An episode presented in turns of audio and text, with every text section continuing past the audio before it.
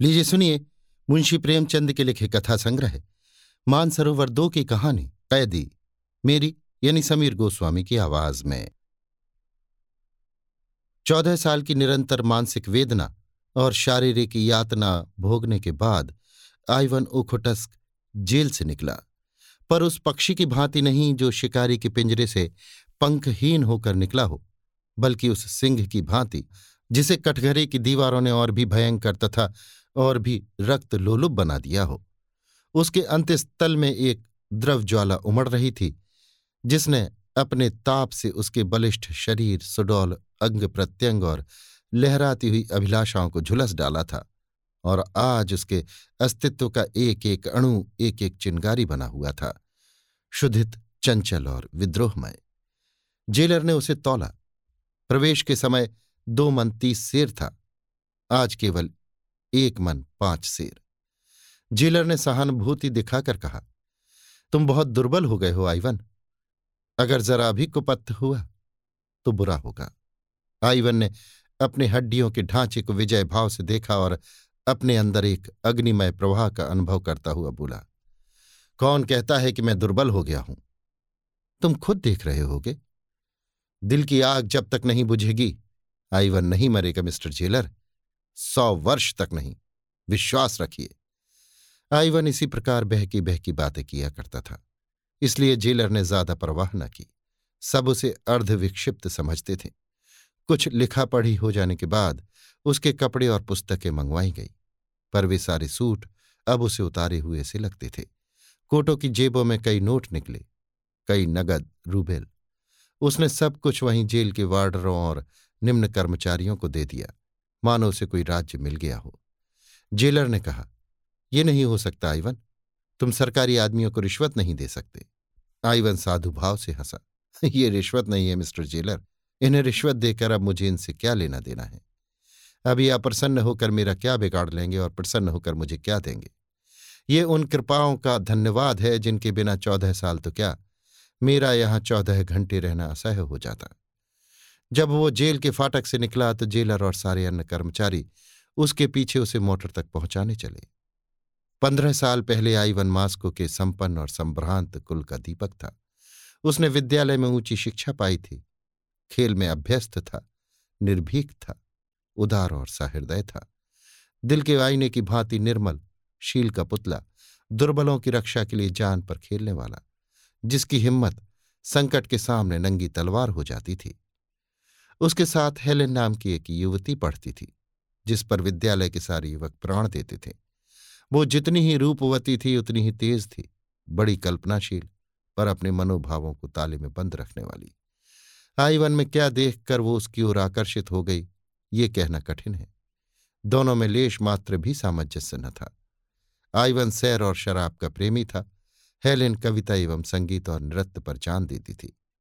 Ivan की निगाह में रुपए केवल इसलिए थे कि दोनों हाथों से उड़ाए जाए। हेलेन अत्यंत कृपण। आइवन को लेक्चर हॉल कारागार सा लगता था। हेलेन इस सागर की मछली थी, पर कदाचित वो विभिन्नता ही उसमें स्वाभाविक आकर्षण बन गई, जिसने अंत में विकल प्रेम का रूप लिया। आइवन ने उससे विवाह का प्रस्ताव किया और उसने स्वीकार कर लिया, और दोनों किसी शुभ मुहूर्त में पाणी ग्रहण करके सुहाग रात बिताने के लिए किसी पहाड़ी जगह में जाने के मंसूबे बाँध रहे थे कि सहसा राजनैतिक संग्राम ने उन्हें अपनी ओर खींच लिया। हेलेन पहले से ही राष्ट्रवादियों की ओर झुकी हुई थी। आईवन भी उसी रंग में रंग उठा। खानदान का रईस था, उसके लिए प्रजा पक्ष लेना एक महान तपस्या थी। इसलिए जब कभी वो इस संग्राम में हताश हो जाता तो हेलेन उसकी हिम्मत बंधाती और आइवन उसके स्नेह और अनुराग से प्रभावित होकर अपनी दुर्बलता पर लज्जित हो जाता। इन्हीं दिनों उक्राइन प्रांत की सूबेदारी पर रोमनाफ नाम का एक गवर्नर नियुक्त होकर आया। बड़ा ही कट्टर, राष्ट्रवादियों का जानी दुश्मन। दिन में दो चार विद्रोहियों को जब तक जेल न भेज लेता, उसे चैन न आता। आते ही आते उसने कई संपादकों पर राजद्रोह का अभियोग चलाकर उन्हें साइबेरिया भिजवा दिया।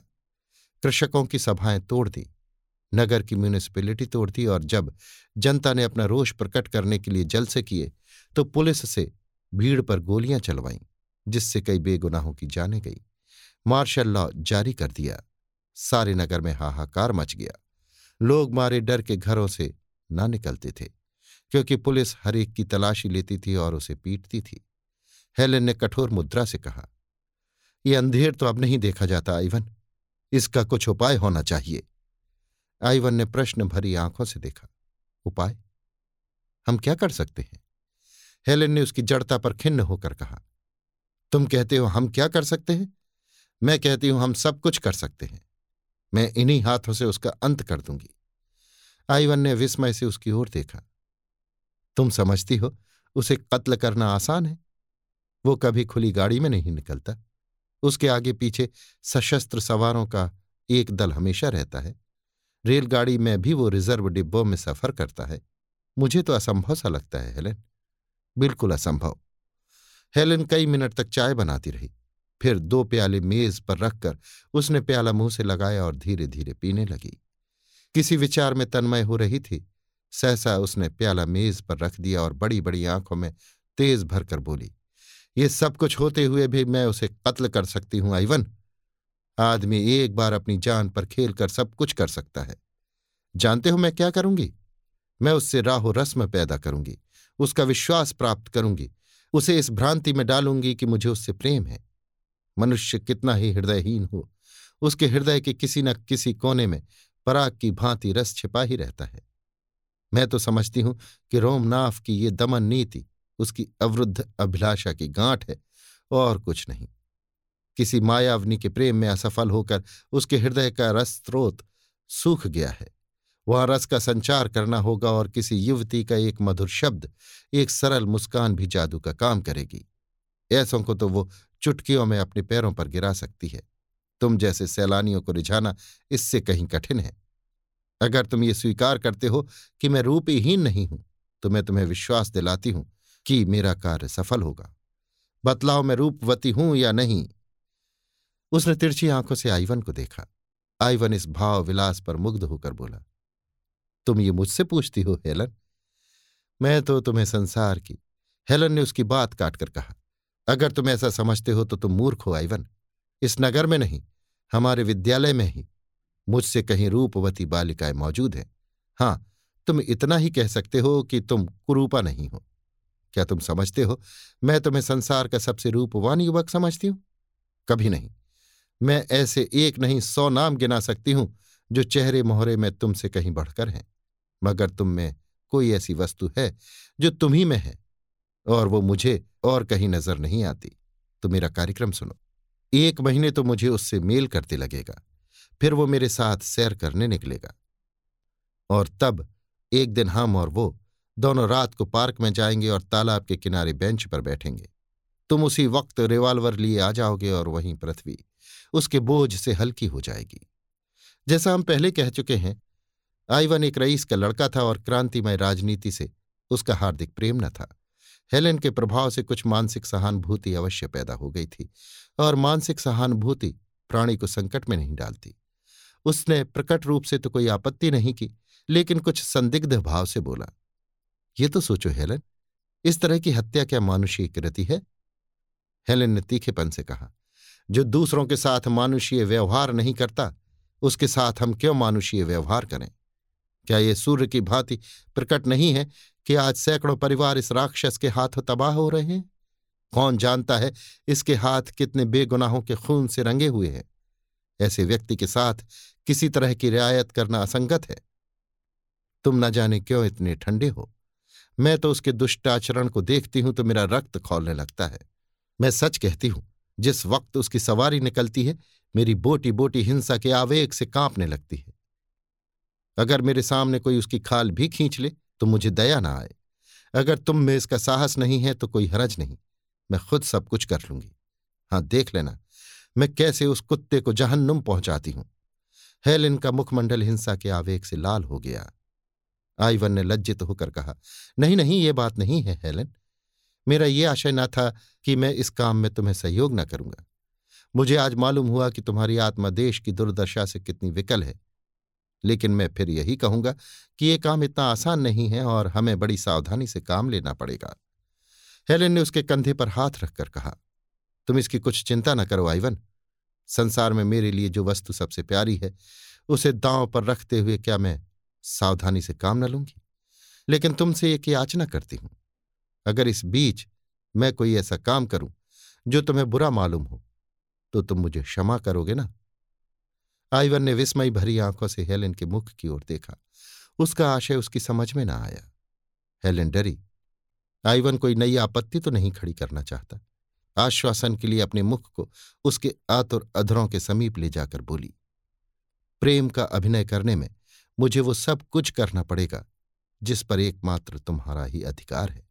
मैं डरती हूँ, कहीं तुम मुझ पर संदेह न करने लगो। आइवन ने उसे करपाश में लेकर कहा यह असंभव है, हेलेन। विश्वास प्रेम की पहली सीढ़ी है। अंतिम शब्द कहते कहते उसकी आँखें झुक गई। इन शब्दों में उदारता का जो आदर्श था, वो उस पर पूरा उतरेगा या नहीं, वो यही सोचने लगा। इसके तीन दिन पीछे नाटक का सूत्रपात हुआ। हेलेन अपने ऊपर पुलिस के निराधार संदेह की फरियाद लेकर रोमनाफ से मिली और उसे विश्वास दिलाया कि पुलिस के अधिकारी उससे केवल इसलिए असंतुष्ट हैं कि वो उनके कलुषित प्रस्तावों को ठुकरा रही है। ये सत्य है कि विद्यालय में उसकी संगति कुछ उग्र युवकों से हो गई थी, पर विद्यालय से निकलने के बाद उसका उनसे कोई संबंध नहीं है। रोमनाफ जितना चतुर था, उससे कहीं चतुर अपने को समझता था। अपने दस साल के अधिकारी जीवन में उसे किसी ऐसी रमणी से साबिका न पड़ा था, जिसने उसके ऊपर इतना विश्वास करके अपने को उसकी दया पर छोड़ दिया हो। किसी धन लोलुप की भांति सहसा ये धनराशि देखकर उसकी आँखों पर पर्दा पड़ गया। अपनी समझ में तो वो हेलेन से उग्र युवकों के विषय में ऐसी बहुत सी बातों का पता लगाकर फूला न समाया, जो खुफिया पुलिस वालों को बहुत सिर मारने पर भी ज्ञात न हो सकी थी। पर इन बातों में मिथ्या का कितना मिश्रण है, वो न भाप सका। इस आध घंटे में एक युवती ने एक अनुभवी अफसर को अपने रूप की मदरा से उन्मत्त कर दिया था।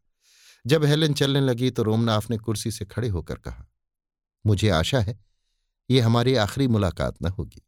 हेलेन ने हाथ बढ़ाकर कहा, हुजूर ने जिस सौजन्य से मेरी विपत्ति कथा सुनी है, उसके लिए मैं आपको धन्यवाद देती हूँ। कल आप तीसरे पहर यहीं चाय पिए? रब्त जब्त बढ़ने लगा। हेलेन आकर रोज की बातें आइवन से कह सुनाती रोमनाफ वास्तव में जितना बदनाम है, उतना बुरा नहीं। नहीं, वो बड़ा रसिक संगीत और कला का प्रेमी और शील तथा विनय की मूर्ति है। इन थोड़े ही दिनों में हेलेन से उसकी घनिष्ठता हो गई है और किसी अज्ञात रीति से नगर में पुलिस का अत्याचार कम होने लगा है। अंत में वो निश्चित थी आई। आईवन और हेलेन दिन भर बैठे बैठे इसी प्रश्न पर विचार करते रहे। आईवन का मन आज बहुत चंचल हो रहा था। कभी अकारण ही हंसने लगता, कभी अनायास ही रो पड़ता। शंका, प्रतीक्षा और किसी अज्ञात चिंता ने उसके मनुसागर को इतना अशांत कर दिया था कि उसमें भावों की नौकाएँ डगमगा रही थी। न मार्ग का पता था, न दिशा का। हेलेन भी आज बहुत चिंतित और गंभीर थी। आज के लिए उसने पहले ही से सजीले वस्त्र बनवा रखे थे। रूप को अलंकृत करने के न जाने किन किन विधानों का प्रयोग कर रही थी। पर इसमें किसी योद्धा का उत्साह नहीं, कायर का कंपन था। सहसा आइवन ने आँखों में आँसू भरकर कहा तुम आज इतनी मायावनी हो गई हो, हेलेन, कि मुझे ना जाने क्यों तुमसे भय हो रहा है। हेलेन मुस्काई, उस मुस्कान में करुणा भरी हुई थी। मनुष्य को कभी कभी कितने ही अप्रिय कर्तव्यों का पालन करना पड़ता है, आइवन। आज मैं सुधा से विष का काम लेने जा रही हूँ। अलंकार का ऐसा दुरुपयोग तुमने कहीं और देखा है? आइवन उड़े हुए मन से बोला, इसी को राष्ट्र जीवन कहते हैं। ये राष्ट्र जीवन है ये नरक है। मगर संसार में अभी कुछ दिन और इसकी ज़रूरत रहेगी। ये अवस्था जितनी जल्द बदल जाए, उतना ही अच्छा। पांसा पलट चुका था। आइवन ने गर्म होकर कहा, अत्याचारियों को संसार में फलने फूलने दिया जाए, जिससे एक दिन इनके कांटों के मारे पृथ्वी पर कहीं पाँव रखने की जगह न रहे? हेलेन ने कोई जवाब न दिया, पर उसके मन में जो अवसाद उत्पन्न हो गया था, वो उसके मुख पर झलक रहा था। राष्ट्र उसकी दृष्टि में सर्वोपरि था। उसके सामने व्यक्ति का कोई मूल्य न था। अगर इस समय उसका मन किसी कारण से दुर्बल भी हो रहा था तो उसे खोल देने का उसमें साहस न था। दोनों गले मिलकर विदा हुए। कौन जाने ये अंतिम दर्शन हो? दोनों के दिल भारी थे और आँखें सजल। आइवन ने उत्साह के साथ कहा, मैं ठीक समय पर आ जाऊँगा। हेलेन ने कोई जवाब न दिया। आइवन ने फिर सनुरोध कहा खुदा से मेरे लिए दुआ करना, हेलेन। हेलेन ने जैसे रोते हुए गले से कहा, मुझे खुदा पर भरोसा नहीं है। मुझे तो है। कब से? जब से मौत मेरी आँखों के सामने खड़ी हो गई। वो वेग के साथ चला गया। संध्या हो गई थी और दो घंटे के बाद ही उस कठिन परीक्षा का समय आ जाएगा, जिससे उसके प्राण काँप रहे थे। वो कहीं एकांत में बैठकर सोचना चाहता था। आज उसे ज्ञात हो रहा था कि वो स्वाधीन नहीं है। बड़ी मोटी जंजीर उसके एक एक अंग को जकड़े हुए थी। इन्हें वो कैसे तोड़े? दस बज गए थे। हेलेन और रोमनाफ पार्क के एक कुंज में बेंच पर बैठे हुए थे। तेज बर्फीली हवा चल रही थी। चाँद किसी क्षीण आशा की भांति बादलों में छिपा हुआ था। हेलेन ने इधर उधर सशंक नेत्रों से देखकर कहा, अब तो देर हो गई, यहाँ से चलना चाहिए। रोमनाफ ने बेंच पर पाँव फैलाते हुए कहा अभी तो ऐसी देर नहीं हुई है, हेलेन। कह नहीं सकता जीवन के ये क्षण स्वप्न है या सत्य। पर सत्य भी है तो स्वप्न से अधिक मधुर, और स्वप्न भी है तो सत्य से अधिक उज्जवल। हेलेन बेचैन होकर उठी और रोमनाफ का हाथ पकड़कर बोली, मेरा जी, आज कुछ चंचल हो रहा है। सिर में चक्कर सा आ रहा है। चलो मुझे मेरे घर पहुँचा दो। रोमनाफ ने उसका हाथ पकड़कर अपनी बकल में बैठाते हुए कहा लेकिन मैंने मोटर तो ग्यारह बजे बुलाई है। हेलेन के मुँह से चीख निकल गई। ग्यारह बजे? हाँ अब ग्यारह बजा चाहते हैं। आओ, तब तक और कुछ बातें हो। रात तो काली बलासी मालूम होती है। जितनी ही देर उसे दूर रख सकूँ, उतना ही अच्छा। मैं तो समझता हूँ, उस दिन तो मेरे सौभाग्य की देवी बनकर आई थी हेलेन। नहीं तो अब तक मैंने न जाने क्या क्या अत्याचार किए होते। उस उदार नीति ने वातावरण में जो शुभ परिवर्तन कर दिया, उस पर मुझे स्वयं आश्चर्य हो रहा है। महीनों के दमन ने जो कुछ न कर पाया था, वो दिनों के आश्वासन ने पूरा कर दिखाया। और इसके लिए मैं तुम्हारा ऋणी हूँ, हेलेन, केवल तुम्हारा। पर खेद यही है कि हमारी सरकार दवा करना नहीं जानती, केवल मारना जानती है। जार के मंत्रियों में अभी से मेरे विषय में संदेह होने लगा है, और मुझे यहाँ से हटाने का प्रस्ताव हो रहा है। सहसा टॉर्च का चक्काचौंध पैदा करने वाला प्रकाश बिजली की भांति चमक उठा और रिवॉल्वर छूटने की आवाज़ आई। उसी वक्त रोमनाफ ने उछलकर आइवन को पकड़ लिया और चिल्लाया, पकड़ो पकड़ो, खून! हेलेन, तुम यहाँ से भागो! पार्क में कई संतरी थे, चारों ओर से दौड़ पड़े। आइवन घिर गया। एक क्षण में न जाने कहाँ से टाउन पुलिस, सशस्त्र पुलिस, गुप्त पुलिस और सवार पुलिस के जत्थे के जत्थे आ पहुँचे। आइवन गिरफ़्तार हो गया। रोमनाथ ने हेलेन से हाथ मिलाकर संदेह के स्वर में कहा, ये आईवन तो वही युवक है जो तुम्हारे साथ विद्यालय में था। हेलेन ने शुद्ध होकर कहा, हाँ है, लेकिन मुझे इसका जरा भी अनुमान न था कि वो क्रांतिकारी हो गया है। गोली मेरे सिर पर से सन्न सन्न करती हुई निकल गई। या ईश्वर, मैंने दूसरा फायर करने का अवसर ही न दिया। मुझे इस युवक की दशा पर दुख हो रहा है एलन ये अभागे समझते हैं कि इन हत्याओं से वे देश का उद्धार कर लेंगे। अगर मैं मर ही जाता तो क्या मेरी जगह कोई मुझसे भी ज़्यादा कठोर मनुष्य न आ जाता? लेकिन मुझे जरा भी क्रोध, दुख या भय नहीं है, हेलेन। तुम बिल्कुल चिंता न करना। चलो, मैं तुम्हें पहुँचा दूँ। रास्ते भर रोमनाफ इस आघात से बच जाने पर अपने को बधाई और ईश्वर को धन्यवाद देता रहा और हेलेन विचारों में मग्न बैठी रही। दूसरे दिन मजिस्ट्रेट के इजलास में अभियोग चला और हेलेन सरकारी गवाह थी। आइवन को मालूम हुआ कि दुनिया अंधेरी हो गई है और वो उसकी अथाह गहराई में धंसता चला जा रहा है। चौदह साल के बाद आइवन रेलगाड़ी से उतरकर हेलेन के पास जा रहा है। उसे घर वालों की सुध नहीं है। माता और पिता उसके वियोग में मरणासन्न हो रहे हैं। इसकी उसे परवाह नहीं है। वो अपने चौदह साल के पाले हुए हिंसा भाव से उन्मत्त हेलेन के पास जा रहा है। पर उसकी हिंसा में रक्त की प्यास नहीं है। केवल गहरी दाहक दुर्भावना है। इन चौदह सालों में उसने जो यातनाएँ झेली हैं, उनके दो चार वाक्यों में मानो सत्य निकालकर, विष के समान हेलेन की धमनियों में भरकर, उसे तड़पते हुए देखकर वो अपनी आँखों को तृप्त करना चाहता है। और वो वाक्य क्या है? हेलेन, तुमने मेरे साथ जो दगा की है, वो शायद त्रिया चरित्र के इतिहास में भी अद्वितीय है। मैंने अपना सर्वस्व तुम्हारे चरणों पर अर्पण कर दिया। मैं केवल तुम्हारे इशारों का गुलाम था। तुमने ही मुझे रोमनाफ की हत्या के लिए प्रेरित किया और तुमने ही मेरे विरुद्ध साक्षी दी, केवल अपने कुटिल काम लिप्सा को पूरा करने के लिए। मेरे विरुद्ध कोई दूसरा प्रमाण न था। रोमनाथ और उसकी सादी पुलिस भी झूठी शहादतों से मुझे परास्त न कर सकती थी, मगर तुमने केवल अपनी वासना को तृप्त करने के लिए, केवल रोमनाथ के विषाक्त आलिंगन का आनंद उठाने के लिए मेरे साथ ही विश्वासघात किया। पर आँखें खोलकर देखो कि वही आईवन, जिसे तुमने पैर के नीचे कुचला था। आज तुम्हारी उन सारी मक्कारियों का पर्दा खोलने के लिए तुम्हारे सामने खड़ा है। तुमने राष्ट्र की सेवा का बीड़ा उठाया था। तुम अपने को राष्ट्र की वेदी पर होम कर देना चाहती थी। किंतु कुत्सित कामनाओं के पहले ही प्रलोभन में तुम अपने सारे बहुरूप को तिलांजलि देकर भोग लालसा की गुलामी करने पर उतर गई। अधिकार और समृद्धि के पहले ही टुकड़े पर तुम दुम हिलाती हुई टूट पड़ी। धिक्कार है तुम्हारी इस भोग लिप्सा को, तुम्हारे इस कुत्सित जीवन को। संध्या काल था। पश्चिम के क्षितिज पर दिन की चिता जलकर ठंडी हो रही थी और रोमनाथ के विशाल भवन में हेलिन की अर्थी को ले चलने की तैयारियाँ हो रही थीं। नगर के नेता जमा थे और रोमनाथ अपने शोक कंपित हाथों से अर्थी को पुष्पहारों से सजा रहा था एवं उन्हें अपने आत्मजल से शीतल कर रहा था। उसी वक्त आईवन उन्मत्त वेश में दुर्बल झुका हुआ, सिर के बाल बढ़ाए, कंकाल सा आकर खड़ा हो गया। किसी ने उसकी ओर ध्यान न दिया। समझे कोई भिक्षुक होगा जो ऐसे अवसरों पर दान के लोभ से आ जाया करते हैं। जब नगर के बिशप ने अंतिम संस्कार समाप्त किया और मरियम की बेटियाँ नए जीवन के स्वागत पर गीत गा चुकी तो आईवन ने अर्थी के पास जाकर आवेश से कांपते हुए स्वर में कहा, ये वो दुष्टा है जिसे सारी दुनिया की पवित्र आत्माओं की शुभकामनाएँ भी नरक की यातना से नहीं बचा सकती। वो इस योग्य थी कि उसकी लाश कई आदमियों ने दौड़कर उसे पकड़ लिया और धक्के देते हुए फाटक की ओर ले चले।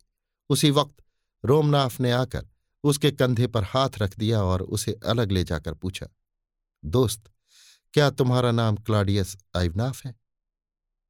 हाँ तुम वही हो। मुझे तुम्हारी सूरत याद आ गई। मुझे सब कुछ मालूम है। रत्ती रत्ती मालूम है। हेलेन ने मुझसे कोई बात नहीं छिपाई। अब वो इस संसार में नहीं है। मैं झूठ बोलकर उसकी कोई सेवा नहीं कर सकता। तुम उस पर कठोर शब्दों का प्रहार करो या कठोर आघातों का। वो समान रूप से शांत रहेगी। लेकिन अंत समय तक वो तुम्हारी याद करती रही। उस प्रसंग की स्मृति उसे सदैव रुलाती रहती थी। उसके जीवन की यह सबसे बड़ी कामना थी कि तुम्हारे सामने घुटने टेक कर क्षमा की याचना करे। मरते मरते उसने ये वसीयत की कि जिस तरह भी हो सके उसकी ये विनय तुम तक पहुंचाऊं कि वो तुम्हारी अपराधनी है और तुमसे क्षमा चाहती है। क्या तुम समझते हो? जब वो तुम्हारे सामने आँखों में आँसू भरे आती तो तुम्हारा हृदय पत्थर होने पर भी न पिघल जाता। क्या इस समय भी तुम्हें दीन याचना की प्रतिमा सी खड़ी नहीं देखती? चलकर उसका मुस्कुराता हुआ चेहरा देखो। मोशियो आइवन, तुम्हारा मन अब भी उसका चुंबन लेने के लिए विकल हो जाएगा। मुझे जरा भी ईर्ष्या न होगी। उस फूलों की सेज पर लेटी हुई वो ऐसी लग रही है, मानो फूलों की रानी हो। जीवन में उसकी एक ही अभिलाषा पूर्ण रह गई आईवन वो तुम्हारी क्षमा है। प्रेमी हृदय बड़ा उदार होता है आईवन वो क्षमा और दया का सागर होता है। ईर्ष्या और दंभ के गंदे नाले उसमें मिलकर उतने ही विशाल और पवित्र हो जाते हैं। जिसे एक बार तुमने प्यार किया उसकी अंतिम अभिलाषा की तुम उपेक्षा नहीं कर सकते। उसने आईवन का हाथ पकड़ा और सैकड़ों कुतूहलपूर्ण नेत्रों के सामने उसे लिए हुए अर्थी के पास आया और ताबूत का ऊपरी तख्ता हटाकर हेलिन का शांत मुखमंडल उसे दिखा दिया। उस निस्पंद निश्चेष्ट, निर्विकार छवि को मृत्यु ने एक दैवी गरिमा सी प्रदान कर दी थी। मानो स्वर्ग की सारी विभूतियाँ उसका स्वागत कर रही हैं। आईवन की कुटिल आँखों में एक दिव्य ज्योति सी चमक उठी और वो दृश्य सामने खिंच गया, जब उसने हेलेन को प्रेम से अलिंगित किया था और अपने हृदय के सारे अनुराग और उल्लास को पुष्पों में गूंथ कर उसके गले में डाला था। उसे जान पड़ा, ये सब कुछ जो उसके सामने हो रहा है, स्वप्न है और एकाएक उसकी आँखें खुल गई हैं और वो उसी भांति हेलेन को अपनी छाती से लगाए हुए है। उस आत्मानंद के एक क्षण के लिए क्या वो फिर चौदह साल का कारावास झेलने के लिए न तैयार हो जाएगा? क्या अब भी उसके जीवन की सबसे सुखद घड़ियाँ वो ना थीं जो हेलेन के साथ गुजरी थी? और क्या उन घड़ियों के अनुपम आनंद को वो इन चौदह सालों में भी भूल सका था? उसने ताबूत के पास बैठकर श्रद्धा के कांपते हुए कंठ से प्रार्थना की, ईश्वर, तू मेरे प्राणों से प्रिय हेलेन को अपनी क्षमा के दामन मिले और जब वो ताबूत को कंधे पर लिए चला तो उसकी आत्मा लज्जित थी, अपनी संकीर्णता पर, अपनी उद्विग्नता पर। अपनी नीचता पर और जब ताबूत कब्र में रख दिया गया तो वो वहाँ बैठकर न जाने कब तक रोता रहा। दूसरे दिन रोमनाथ जब फातिहा पढ़ने आया तो देखा आईवन सिजदे में सिर झुकाए हुए है और उसकी आत्मा स्वर्ग को प्रयाण कर चुकी है। अभी आप सुन रहे थे मुंशी प्रेमचंद के लिखे कथा संग्रह मानसरोवर दो की कहानी, कैदी, मेरी यानी समीर गोस्वामी की आवाज़ में।